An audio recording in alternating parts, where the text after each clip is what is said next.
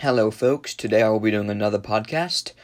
I am back again after a brief hiatus, and I'm going to try to continue. I might do a few more of these quick biographies of famous historical figures, and today I'm going to do Tycho Brahe. He is a important figure in the scientific field of astronomy, and he was one of the more important naked eye astronomers. Quick definition naked eye astronomers are astronomers who did not rely on telescopes and would rely on other things, which I think is very cool.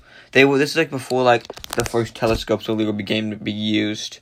He actually died before they started using the major telescopes. Okay, let's start off, let's start this off. He was born in 1546 at the Knutstorp Castle in Danish in what was once Danish Scania to Otto Brahe and Beate Bille.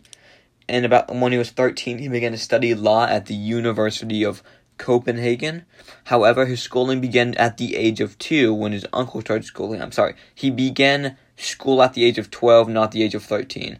And studying law was actually what the normal thing for n- children of nobility to do. However, a year later in 1560, someone managed to predict, or people managed to accurately predict the occurrence of a solar eclipse on the 21st of August in back in 1560, and this is prediction impressed him greatly, and as a result of this prediction, he ended up deciding that he ended up getting interested into astronomy, and this began to encourage him to do this. He ended up going into and reading a bunch of the works of the great astronomers of the time. They're not the same ones we probably know, but they are they were like pretty famous, just popular, and he ended up studying this and he began soon enough he began to study abroad where he could meet other astronomers and he just got other stuff. However, when he returned, one of his uncles, Steen Bille, founded the construction of the of an observatory and a chemical laboratory, like I had to combine observatory and chemical laboratory at a place called Herrevad Abbey. And in 1572, he first observed a new, observed a new star, which is now called SN 1572. And like during the time, the theory of the whole like the whole theory of like astronomy is that these planets and stars were carried on these material spheres or spherical stells that kind of fitted that fit tightly around each other. So it's a kind of like imagine like basically everything would kind of go in these very similar patterns. It would all be very packed up.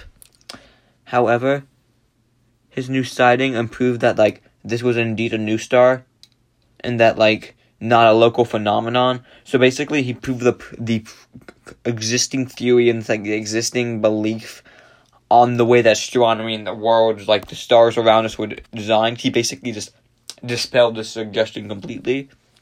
And a year later, he would publish his first book, and I'm sorry in advance about to butcher this. De Nova et Nullius Evae Memoria Prius Vesacella on the new and never probably seen star, and this is when he coined the term nova, which is pretty cool that he managed to do this. This was back in 1573. And this is where the term and like the common use of the word nova to describe a star came from. He went on another tour abroad, but when he got back, the king of Denmark, Frederick II, was super interested in just keeping mean, no, not sorry. The king was King Frederick II was very interested in keeping him in Denmark because he wanted to kind of keep the talent. I want say I don't want to say that, but I would assume I don't. I'm not saying that like he actually said this, but I would assume he probably wanted to keep like scientists or just like someone with his like skill set in Denmark because he probably felt that like the research could be useful for him, and he gave them the island of of Haven and some funniest up in another observatory, he began to build something known as Uraniborg. And he, he started off with Uraniborg, and later he built an underground observatory called Stjärneborg. In addition to being observatories, he had, they also worked as workshops. He was designing and building various instruments, and these let him make incredibly accurate obser- observations, which were said to be more accurate than anything ever before. However, his popularity soon declined after the death of King Frederick, and later he would have a falling out with King Christian IV, which ended up with him moving to Prague. And soon enough, he became the official astronomer, imperial astronomer of Bohemia, and he was sponsored by Rudolf II.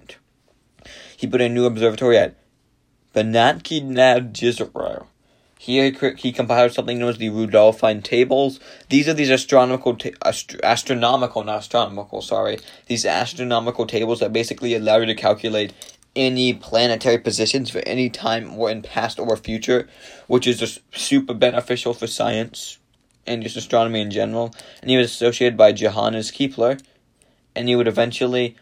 Another thing that he was not the he, these things were not published when he was alive. He would have trusted like the continuation of this work to Kepler, who finished publishing them. Now, Oh, he ended up dying in 1601 from a kidney or bladder ailment. We don't know exactly what, and it killed him within 11 days, and he died at the age of 54. Now for some important facts about him. So he developed something called the Tychonic system, which uh, which is like this theory of the model of our solar system. Thing to note: the Tychonic system is not the way the world is arranged at all. This is I would this is basically like a form of like an it's like kind of an Earth centric it's a kind of a geo heliocentric. It's not completely geocentric, but it's not helio heliocentric.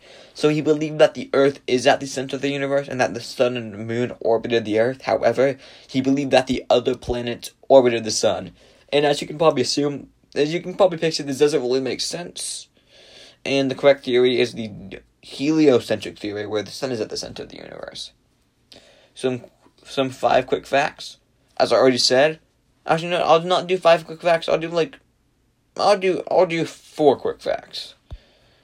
He had he actually lost the bridge of his nose in a sword fight, and he had to wear a metal prosthetic, which I think is kind of cool. Some people he there was a rumors that he was a tyrant when he ruled or when he like controlled the island of Finn. He also has a crater on the moon and on Mars named after him, which is pretty cool. Well, that is all for now on Tycho Brahe, folks. Thanks for listening.